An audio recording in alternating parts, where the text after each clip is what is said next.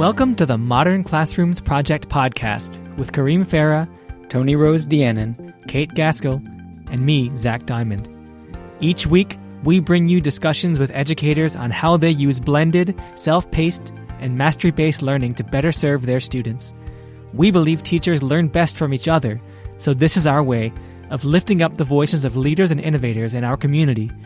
This is the Modern Classrooms Project podcast. Welcome to the 50th. That's right. 5 0 50th episode of the Modern Woo! Classrooms Project podcast. Yes. Woo! We started this podcast about one year ago. So our deepest thanks to you, the listener, for tuning in each week. We appreciate you. Um, I'm Kate Gaskell, modern classroom mentor, and I am back in my natural habitat. Um, I am a proud Washington, D.C. public schools instructional coach and teacher.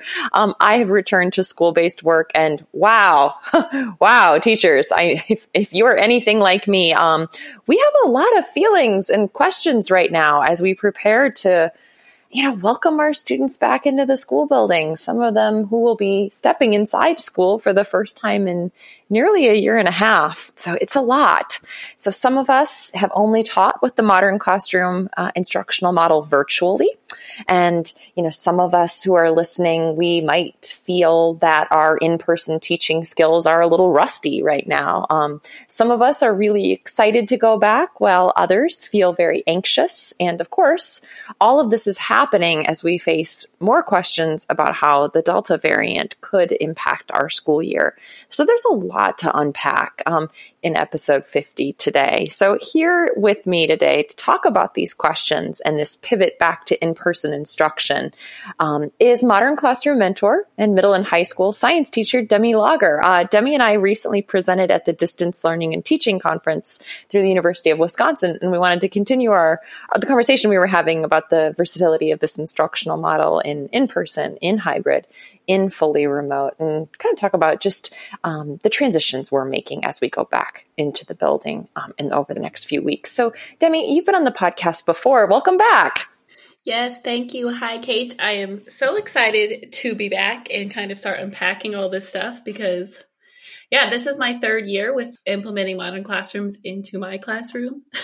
and so, um, yeah, it's going to be interesting. I've been lucky to kind of go through modern classrooms in person, modern classrooms completely virtual, and a hybrid version of modern classroom. So I'm excited to talk about that today. Yeah, I'm so glad. I thought you had such a unique perspective. So I really, I really wanted to bring you on for this episode. Can you tell our listeners a little bit about yourself and your career in education?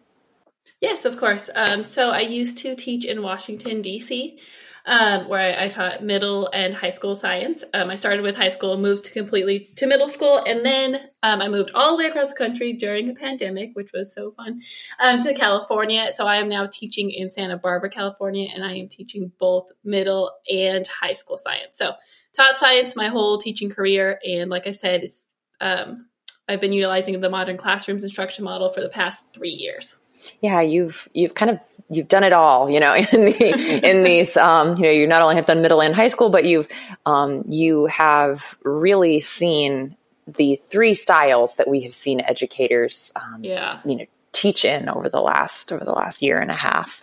Um, so with that unique perspective of modern classrooms in person before COVID 19 began, um, completely virtual and hybrid. So, can you talk a little bit about your school itself, um, just to kind of give our listeners uh, some context about the operation of your school. I, from what I understand, your students experience some of their classes uh, hybrid, and that was before the COVID nineteen pandemic. Um, this is the way your school operates. Uh, can you just tell us a little bit about how that works, and I guess kind of what your what the reasoning for that is? Yeah, of course. Um, so I am at a public charter school here in Santa Barbara, and they have specific classes, which at my school is science, ELA, and history, which gives uh, students have the opportunity they can take it in person or online. I'm the in person science teacher this year. Um, that was originally my role too, uh, but of course, you know there was COVID, so we were actually virtually te- virtually teaching then as well. And then they can take they have options to take math or predominantly math foreign languages, and then electives, not all electives, but think of like driver's ed essentially for our high schoolers, is taught online. So even pre pandemic, they were, you know, let's say they go to math Monday, Wednesday, Friday, that is online. Or parents can, of course, choose to also order a curriculum, like a math curriculum from the school, and parents can choose to homeschool them. So interesting. They can run it that way. But we have um, teachers who are just fully um, distance learning teachers. So, like I, I always refer back to math because it's like always math, but they could take, you know, so it's the same process. They log into Canvas. They've always been virtual. So, the reasoning behind it is just really meeting students where they are. Um, and just, you know, you could be taking calculus, but be in, you know, science one in person or whatever the whatever the case may be, um, depending on where you are. So just meeting students' individual needs um, was kind of the driving force behind this the model of this charter school. So I've been this is only my second year here, so I'm still definitely learning. I learn a new thing every day at this school. Um, but so far, yeah, it's been really interesting and it's just so i mean so crazy from me uh, you know teaching five days a week to teaching only in person i only teach in person two times a week okay wow okay so you can you talk a little bit about that so kind of you're in person you're in person two days a week. Yes. And you are um, and you're teaching virtually three days a week.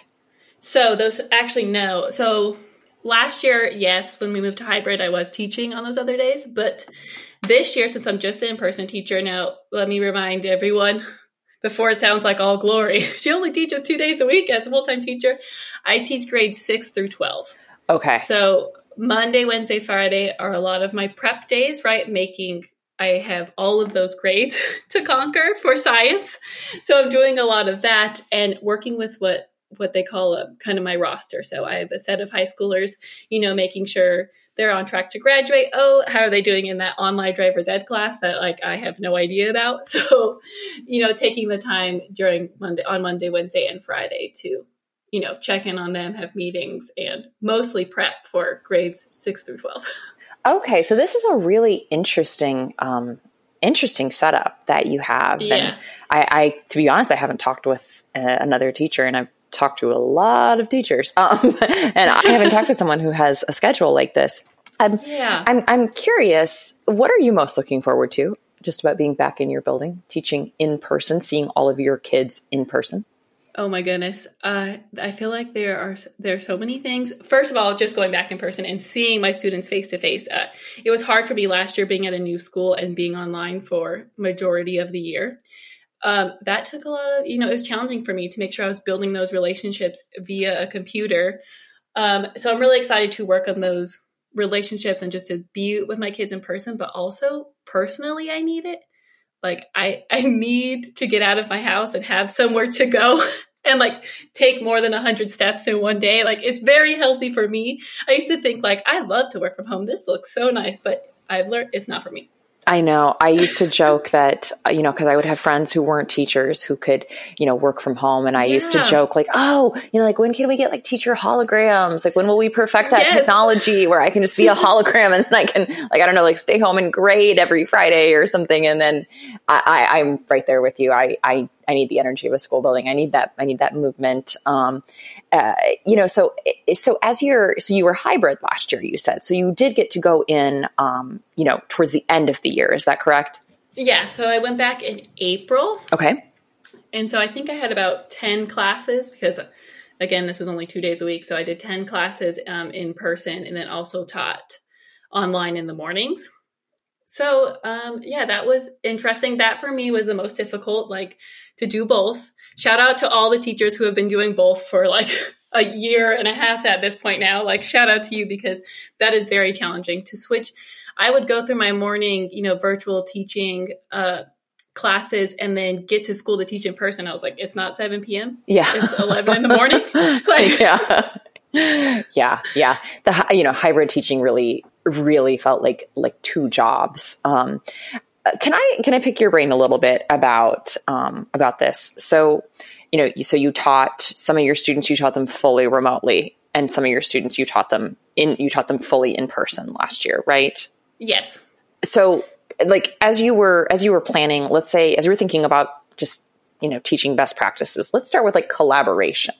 What did collaboration look like for you uh, when you were in a socially distanced classroom? You know, where students were wearing masks because some of us are going back into the building for the first time, and uh, we did. We know we didn't do hybrid last year, and we're kind of thinking like, oh, I, I, remember people talking about this, but what, what did they actually? What did they do? How did they? You know, how did they have kids work together uh, when the desks had to be a certain ways apart, or the kids were wearing masks? What did what did you do on those in person days when you were hybrid last year? Yeah, this is a this is a difficult question because I feel like my answer is never like completely concrete because everything's changing every day. so, but I did, you know, find some things last year for sure that I was like, okay, we're making this work. So, um, a few things was like as simple as like playing games, even with my high schoolers. Like you can think of a simple Kahoot or charades, right?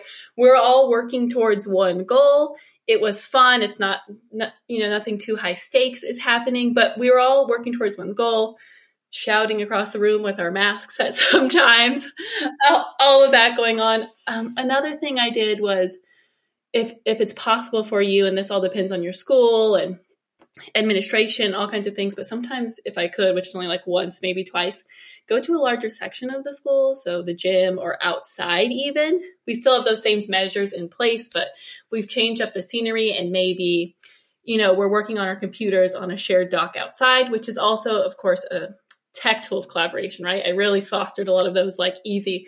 If it could be shared, we're all going to share and work on it together. Yes. One thing I did, actually, I had to have my high schoolers um, kind of make this poster board, but we want to do it in groups. I physically cut them in half.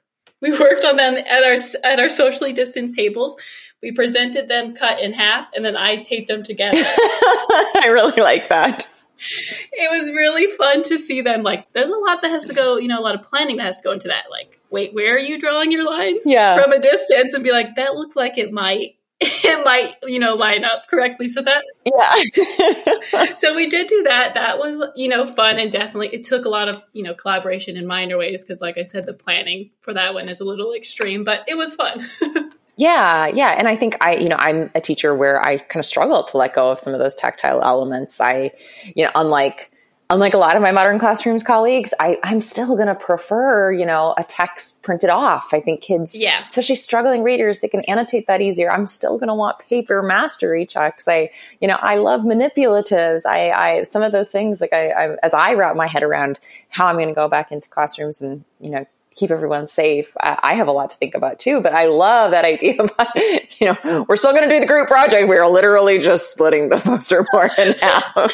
yeah, you each get one piece. There's four of us. We're going to put these together at the yeah. end. And it was, you know, it was abstract. We had an artistic spin on it all. I really, I really like that. And then, so you also taught um, distance learning. You know, you had students where you only ever met them virtually. Can you talk a little bit about now? And the reason I ask, of course, is because you know, I think that as the Delta variant hangs over us, I think it's kind of it's interesting because the teachers I've gotten to hang out with a little bit, we kind of it's like a it's almost like a whisper, like yeah, you know, is this is this going to happen again? Um, uh, yeah. Will we will we need to shift to remote instruction again? So I, I guess I asked some of these questions um, just to keep those you know virtual teaching muscles sharp. Um, what did you do to foster collaboration in your distance learning classroom?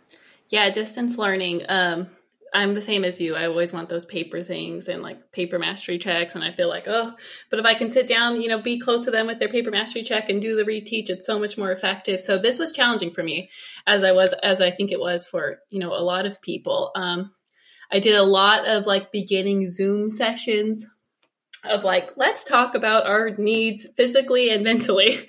You know a lot of that you know as a as a modern classrooms um, mentor a common question i get is okay you know um, they want us to teach virtually now but i feel like i'm not with my students if i just like let them go you know into their groups like i'm not really doing anything right? And i can agree with that. It kind of feels like when you're teaching virtually all of a sudden if you, you know just break kids off into groups you're like not there.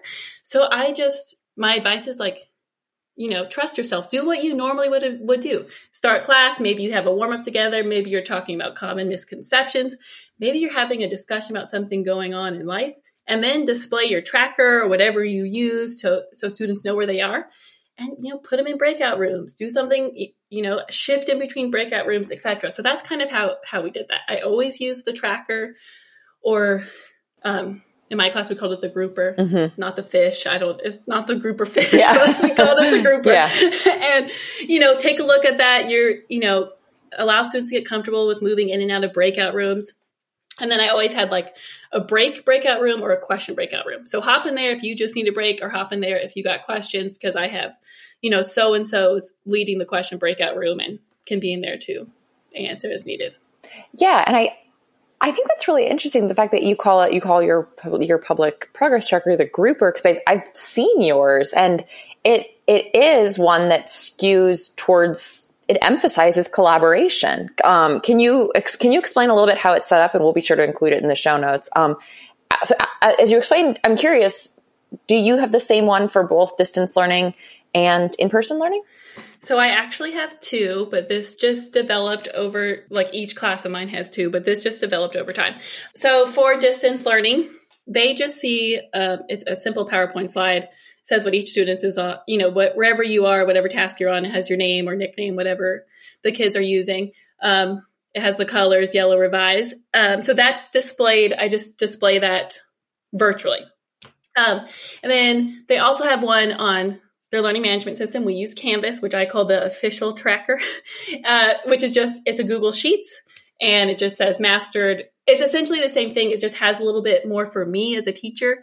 I can, you know, hide and unhide grades so I can easily transfer grades. Uh, it's the one that goes out to parents, all, all of those things. So in the and in the in-person classroom, the same thing happens. I have the one that displays and then I have my official one on their learning management system. The only difference is in person, they move themselves. I just display it onto the whiteboard and they use an expo marker and like cross out their name and move it over.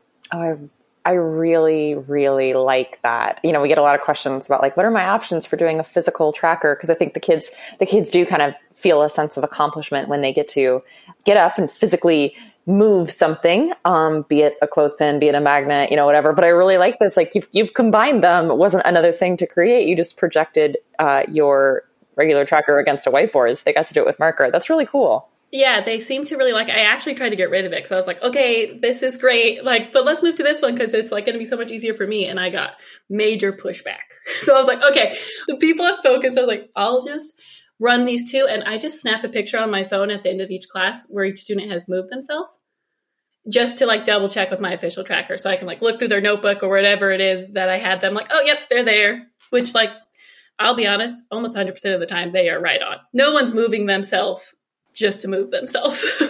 yeah, so. that's that's that's really interesting. So another nitty gritty question, if you will, that I have is you know, we have a lot of people asking. Okay, so I have only done this virtually. Um, what should the role of paper be in my physical classroom? Are people even going to use paper? I mentioned earlier, you know, it's honestly, it's something I'm thinking through myself. Um, I'm, you know, I'm going to be coaching a majority of my time, but I, I really wanted to teach, um, you know, a section or two, um, because I, I kind of want a test kitchen. I want to, I want to stay grounded. And I, I'm, I'm struggling with this myself about, you know, pre pandemic, I was definitely a paper teacher. I'm curious now that you, you taught virtually, you taught hybrid. Now you're teaching, you know, fully in person. What are you going to do? Uh, how much are you? How much are the kids going to do digitally? How much paper are you going to use? Yeah, this is um, this is a great question. I think uh, I definitely had that shift when I went back to teaching also in person last year. Of like, oh no, like there's germs everywhere. How do we do this? On do you sanitize paper? Is that a thing? Yeah. like what exactly goes on? So I am making a majority shift back to paper. We've talked. This is my third time saying it. I love paper mastery checks. Yep, there's that too. little like kind of like secluded area where they take their mastery checks, um, and basically just making like giving the students all the control. Pick up the mastery check, turn it in. It doesn't have to go through me if it's a distance thing. Now I will say I did have a few students last year, um, and I'm expecting some this year who just aren't comfortable with that. So, you know, building the relationship so we can have that discussion and having online resources. If we have to do mastery check in Google Form, let's do it. Like, if that's, you know, I don't want to push any of those boundaries um, and also just kind of thinking about those for yourself as well as you know there's the delta variant and everything's changing you know what are you comfortable with doing in the classroom yep yep i think that that's really important and i really love that idea about student choice here and um, because I, I, definitely agree that you know oh, that's the third time I'm saying it. I, I do really like paper. I particularly like paper for struggling readers. Um, I like that they can fo- you know take their pencil, follow along, you know, annotate as we go. I, I also just really like it. Um, you know, if if listeners were, I did an episode with Zach and with Moira Mazzi, another modern classroom mentor, science teacher actually, and we were discussing how much we loved to do our paper mastery checks on different color paper for each lesson and how, oh my gosh, it just made it makes everything, you know, you can sort, you can identify them faster. It, it, it, really does speed up the time we spend grading. To me, I, I really like that system also for, for myself. Um, going in and I know that lesson one are all the yellow mastery checks. So yeah, you know, I grab those. Lesson two are all the orange. Um, it, so I'm, yeah, I, I really like this idea of, of, of choice and depending on, uh, depending on, uh, the comfort of the student. And you mentioned the mastery check table. Um, you know, I think you know we we obviously have limitations this year with how we can set up our classroom.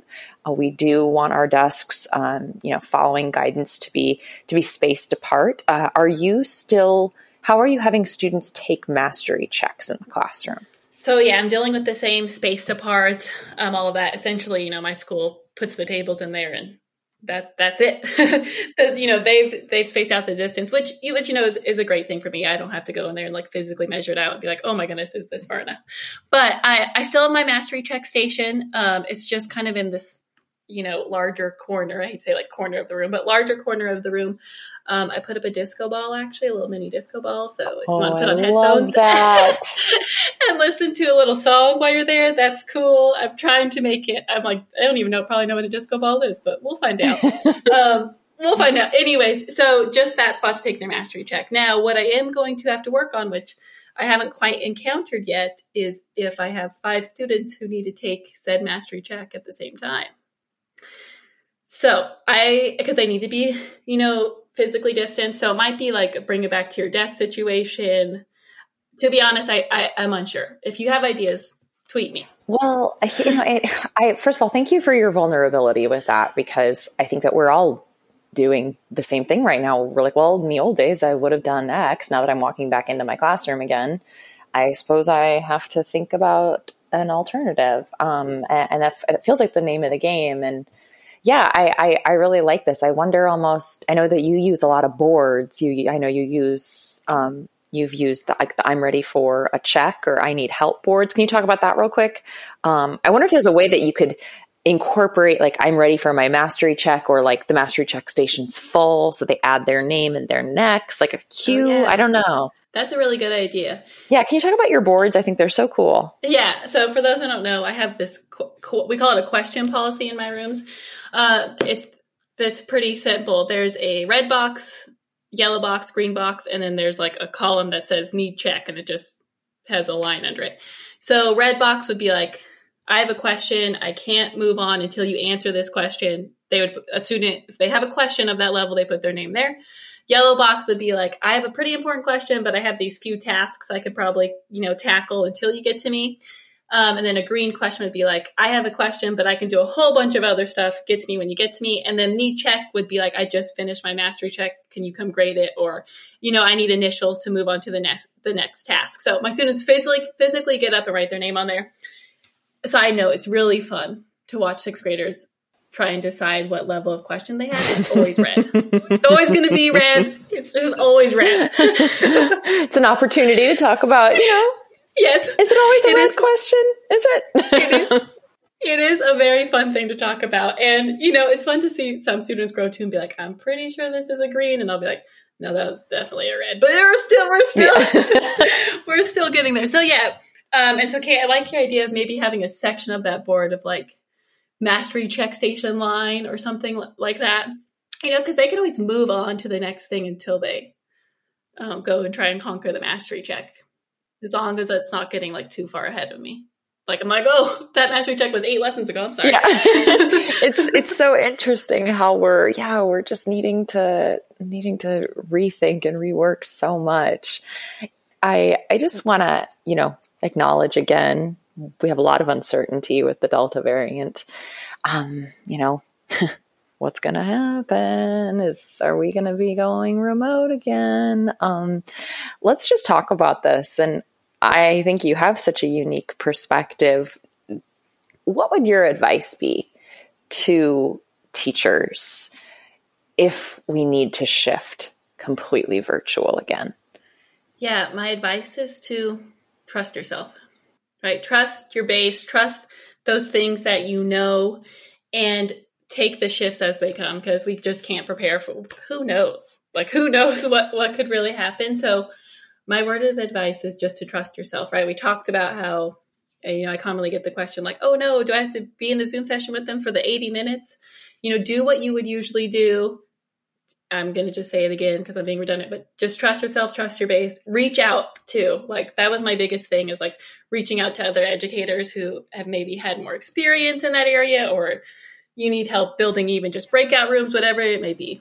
Yeah. Did you? Um, so it sounds like you definitely you used a lot of breakout rooms. And did you find yourself so kind of that was a you know a feature where you you maybe shifted a bit and got got to be comfortable with the breakout room feature? Did how much could you use? the base that you had created, like um, your your library of instructional videos or mastery checks, um, when we when we had to shift, you know, what were you able to to to take with you and use virtually? Oh my goodness, I was so thankful. When we made the shift back in March of 2020, I hit, I mean, I'm very thankful for the Modern Classrooms project, but this is my time to be like the most thankful because I felt very ready. I I know this isn't everyone's experience, but my shift was very smooth. I mean, I met with my kids, right? We got on, we were like, okay, this is our new class schedule. Let's practice it. We learned breakout rooms. That was one of our major things.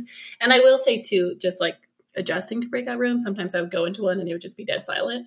So, like, learning to be comfortable talking over a mic, because it's a lot. Like, it, you know, just to like turn on your, I'm at home. Like, I, you know, there's just so many things going on. So, that was a big, you know, learning curve and respecting people's boundaries in that sense. But my shift, I was able to use my my plan essentially went as normal, other than labs. I had to go and edit either my labs to be virtual or kind of just nix them completely. Um, but the instructional videos, they had access to that tracker on Canvas. They couldn't move themselves anymore, which was a whole conversation, but we we worked around it. So yeah, I was very thankful. Yeah, I, I really I really love this. Like trust yourself, trust your base. And we have we have so many teachers out there who myself included for teaching, you know, this this section, this new thing that I'm doing. But um, yeah, where I'm I'm building my base, and it's you know, it, and I I think it's really comforting to hear that if this if we would need to go remote again, um, that what we are creating now for in person learning, we really can use this base uh, to 100%. Yeah, to, to shift. I love that. Um, this year, uh, individual teachers, schools, and districts are emphasizing the need to recognize and educate the whole child. We're seeing this like we haven't. Um, and I think it's a really, really great shift to ground our practice in. And we see this manifest in our August professional developments through recommendations to include social emotional learning, to teach with trauma informed practices, or trainings in cultural competence or anti bias, anti racist education. Um, Demi, what practices are you planning to use to recognize and educate the whole child this year as we go back in person again? Uh, yes. Um, so first, I want to start off by saying, like, I'm in no way an expert in this area, and actually, what I am planning on doing is, continuing to practice. Now, that's practicing outside and inside my classroom. So, I am obviously continuing to do a lot of growth in this area. And something I actually wanted to bring up is recently I was a part of a Modern Classrooms book club ran by Toni Rose. Shout out to Toni Rose, where we all read Why Do All the Black Kids Sit Together in the Cafeteria by Dr. Tatum. And that was just so important for me. It really changed the shift from doing this work to practicing and implementing this work. So me, me being a white female educator, right? I was really nervous about having these conversations. And i was like oh i can't go into a classroom with my like students and be nervous about these conversations because i'm not going to execute it well. So eh, during this book club which is just one thing i'm pinpointing to i was able to have these conversations with my peers and I just like can't even really describe how much I learned, but the increase in confidence it gave me too to implement these conversations in my classroom, right? To have these very thoughtful interactions, these thoughtful um, conversations with my students, which I will definitely be doing.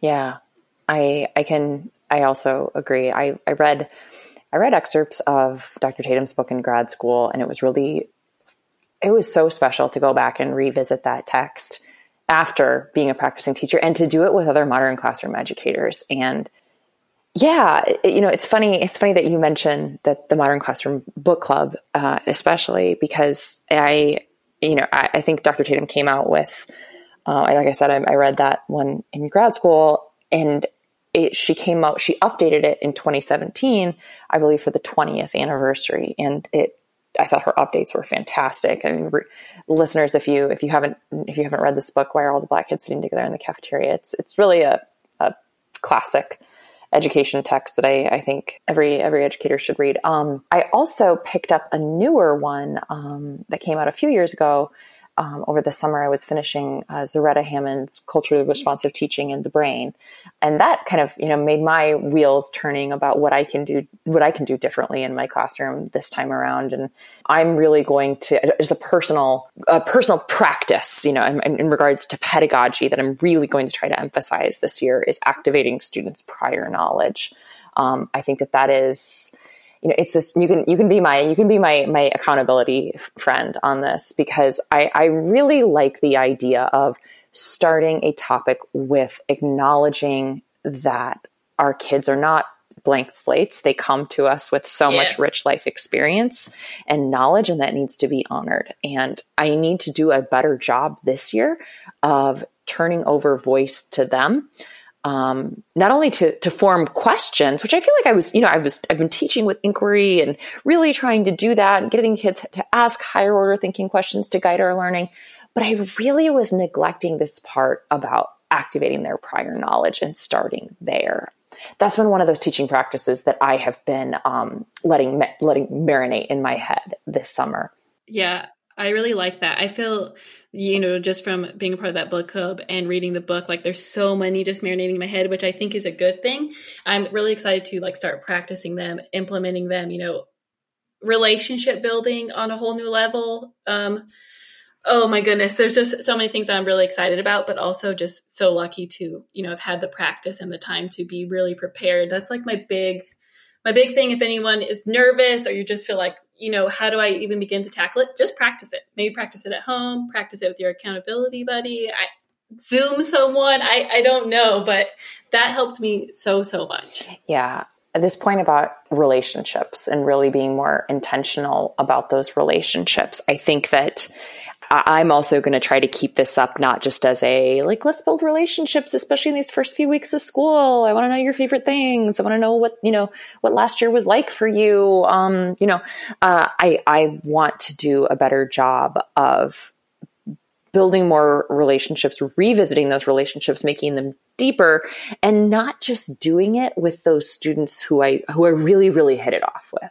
you know, um, you know, the, the more outgoing students or the students who I just maybe have something in common with. Um, I'm, I'm definitely going to try to be more intentional about continually revisiting relationships and if okay if i if it's november and i i don't have a particularly you know good or bad relationship with the kid it's just you know it's there um, i feel like i was very guilty in the past maybe if yeah just keep going and we're in november and we gotta really, you know, we gotta double down on the learning, everybody. And um, that was that was so counterproductive as I look back. And that's that's another goal of mine is to really keep the emphasis on that all year. I really like that. I was actually thinking about that the other day before we were going to do this podcast because um, I was like, oh, I really want to do that as well. Like reemphasize these relationships and build them throughout the whole year because you want to know what the pandemic taught me? It goes away in a second.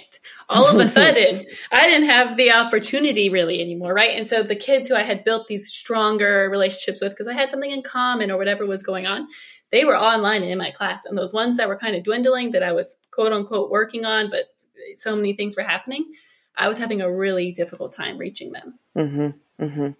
I think, you know, we, we so often we say things like, um, you know, build, build relationships. And I think for some educators, they're, you know, they're, some educators, I think that comes fairly naturally. And then I think other educators ha- could use a bit more support on that. You know, I know that the free course, um, the Modern Classroom free course does have some ideas about, you know, like challenging yourself to meet with like four students every day until you get through the class and then kind of start over again. Um, you know, that's one, that's one suggestion they make. Um, I, you know, it was interesting because I remember in grad school needing to write, when I was working on my master's in education, needing to write a paper.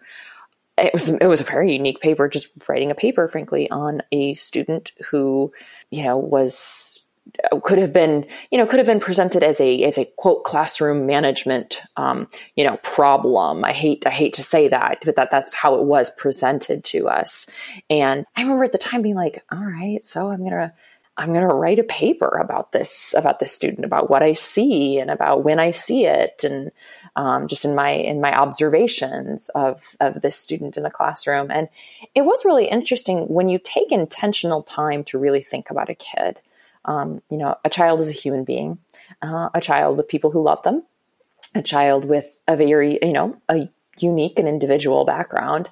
I really felt my heart softening to this to this child. Um, you know, he was a seventh grader in um, who I knew through student teaching, and I've been thinking about that a bit more as I as I re-enter the classroom about, uh, you know, really focusing on kind of what I can do in my alone time to strengthen relationships. And I think that has to start with like the way I think about kids um, and even the kids who can be really challenging.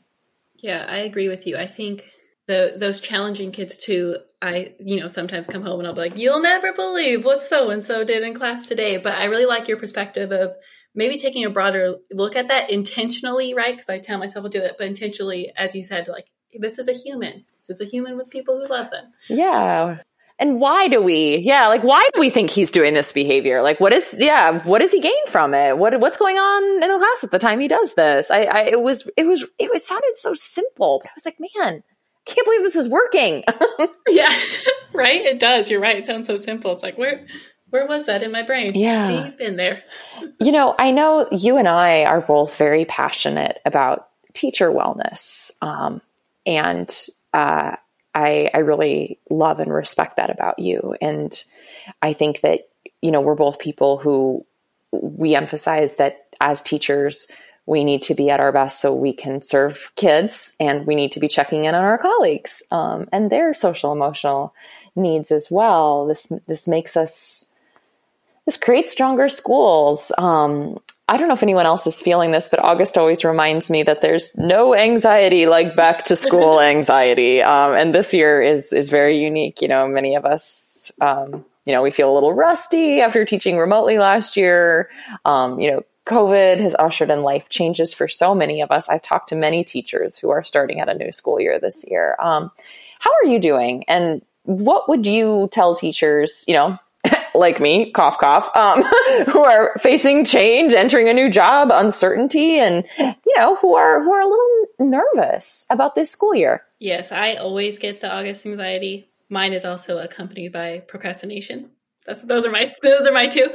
But so I feel you. I feel you all in the August anxiety. Like, oh my goodness. Um, yeah, and especially this year, if you haven't been in person, and now all of a sudden you're like, oh my goodness, we're going completely back in person. I learned all of these new tech skills online. And now, like, what happened to those in person skills? I'm to go back to what I said earlier trust yourself, trust your base. I think, too, is I could create a list of myself of like 50 plus things that I'm to be kind of rusty at. Let's just get rid of that list and take them as they come. Let's say you go into your first day. Oh my goodness, I was so rusty on, I don't know, the warm up all right, well, let's just fix that as they pop up rather than a fault of mine is I will look at a list and be like, okay, let me practice all these things before the first day tomorrow so I'm not as rusty. And there's going to be some I don't even know about. So, so that take them as they come. Those are challenges for future Demi and Kate and all the other teachers out there. yeah. And I, I think that that's, I, I also, I think modern classroom educators need to hear that. You know, one of the challenges, especially the first time that you're teaching with the modern classroom instructional model is it, you know, first of all, I would argue that you cannot plan a mastery based, self paced unit unless you're planning backwards, which inher- that, that takes a lot of work. And we don't just plan backwards. We are often, we have the materials prepared, you know, in advance. There's not really a like, oh, lesson to lesson. It's like, no, we know that one kid's going to be on lesson four while one kid is on lesson two. Um, so we have a lot of materials that we, we front load in our, in our prep and creation. Um, so I think that, you know, and I think people who, reimagine their classrooms and do this, you know, voluntarily. We're, we're ambitious educators and we really love this. And I think that, you know, thank you for that reminder of grace and kind of taking things as they come. And I think if there's ever a time to just say, like, you know what? Okay, so the first four lessons are done and the last three are not and that's yep. okay right now. you know, like time to rest. Yeah, time to rest. they'll they'll get there. Like, um, we can remind ourselves of that because I know that there are teachers, whether they're going through the virtual summer institute right now or they've been um, they took the free course, they've learned more about it on Facebook. Uh, this idea that you know having all of this ready in advance can be really intimidating. So I think that you know do what you can and and just have have grace have grace. Yes yeah. Trust those teacher instincts that we you know all pretty much have like oh yep those aren't ready. That's okay. Today's a come together yep. day. We're working on this. Yep. And and I love putting those in it. Frankly, I think they're really good for kids and they need them anyway. And, you know, I, I could, I could make an argument about how self-pacing, you know, is, is a lot of work. The, it, it's developmentally, it's, yes. it's hard for kids, especially at the beginning of the school year if this is new and we're changing the way they've done school. So it's actually, it's really good for us to have those days where we say like, Hey guys, we're coming together after the first three lessons. And that's a, you know, that's kind of like a, a soft deadline, really. It's like some, some manageable urgency. So, there you go, teachers, two birds, one stone. you come, come together days. That's when I got when I have labs with a lot of materials. You can bet we're having a come together day because I can't reset up like eighteen hundred materials like five times. do a do a Paideia seminar. Dive into a text. Do like you know concentric circles or a jigsaw or review day. Yeah, they'll they'll love it, and it's good for everybody. Um, you know, my last question. I, I feel like you and I could continue this conversation for a long time. So I can't believe we're at the last question already. Um, it's about framing, I guess. Um, we're very used to hearing about how difficult last year was. And it was. Uh, there is no question that it presented challenges and frustrations for students academically and social emotionally and for families and for us, the educators, personally and professionally. Um, we don't often sit back and think about what was revealed to us last school year. What did it teach our kids? What did it teach us? Um, I'm curious about what it gave you as a teacher and kind of big and small, you know, um, I guess kind of philosophically and nitty gritty teaching practices. Um, and I was just like, man, that's that's why this profession is so beauty is so beautiful, right? Like, you know, like it, we we want the research, we want the theory, we want like you know a guiding philosophy, and yet, oh my goodness, just give us a strategy, put it in our hands, and let us use it tomorrow. You know, like give me a graphic organizer. Um, I, I want it all. yeah, we really do. So I'm curious, you know, big and small, what do you think it gave you as a teacher, and how will it change your teaching practice uh, moving forward? Being a teacher who taught in the 2020 2021 school year? First, I really like all of these questions. There's so many I feel like I haven't ever like reflected on. So this was really cool for me to, you know, think about and reflect on personally myself. For me, what it just gave me was, which I think I hope we continue to build on, is a lot of schools built so many strong support systems outside of school all of a sudden schools were having like tech Thursdays and learn how to use your computer Friday, like these things that we never, you know, had before. Or, um, you know, schools have so many support systems, but just, you know, a few I had never seen before were those like, oh, all educators can go to this like learn how to make an instructional video Wednesday. I don't know. They all had catchy names. I don't remember them. but those were so cool. And I was like, man, I hope we continue to build on that, not only for teachers, but for families. Because yes. that was another thing, the pandemic, right? A lot all of a sudden landed on a family mm-hmm. who was moved into a remote learning environment who maybe needed tech Thursdays. Yeah. You know, a year a year ago would have been or you know, so all of these things were just brought to light and I hope so so bad that we can continue to build on those. I think to it, you know, it reinforced the idea of meet students where they are. Oh my goodness, we have to meet them where they are because not only just academically, but in life, in what's going on in their life, the pandemic just brought so much more attention to that. Um, and to just, I never want to waver from, you know, emphasizing emotional wellness and development as much as their academic achievement. Mm-hmm.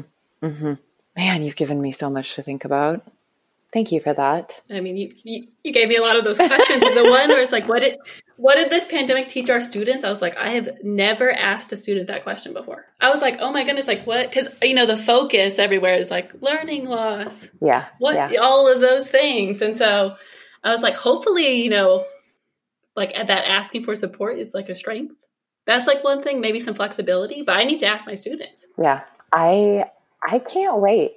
Uh, teachers, it's it's almost here. And these it's almost time. These wonder next week for me. Yeah, for me, uh, uh, me August twentieth, kids August thirtieth. But we will Woo. we will soon, you know, get to the best part of teaching. Um, those you know, all of those uh, those kids who are going to walk into our rooms, those vibrant individuals who are going to make us laugh and challenge us and make us think in new ways. They're they're coming. Um, friend, thank you so much for joining me. Thank you so much, Kate. It's so much fun to talk to you about all this. Yeah. Thank you. Listeners, thank you for joining us for 50 episodes. Um, Yay. Yes, and we'll be back next week. Thanks, everyone. Bye. Thank you so much for listening. You can find links to topics and tools we discussed in our show notes for this episode. And remember, you can learn more about our work at www.modernclassrooms.org, and you can learn the essentials of our model through our free course at learn.modernclassrooms.org. You can follow us on Twitter, Facebook, and Instagram at Modern Class Proj, that's P R O J. We are so appreciative of all you do for students and schools. Have a great week, and we'll be back next Sunday with another episode of the Modern Classrooms Project podcast.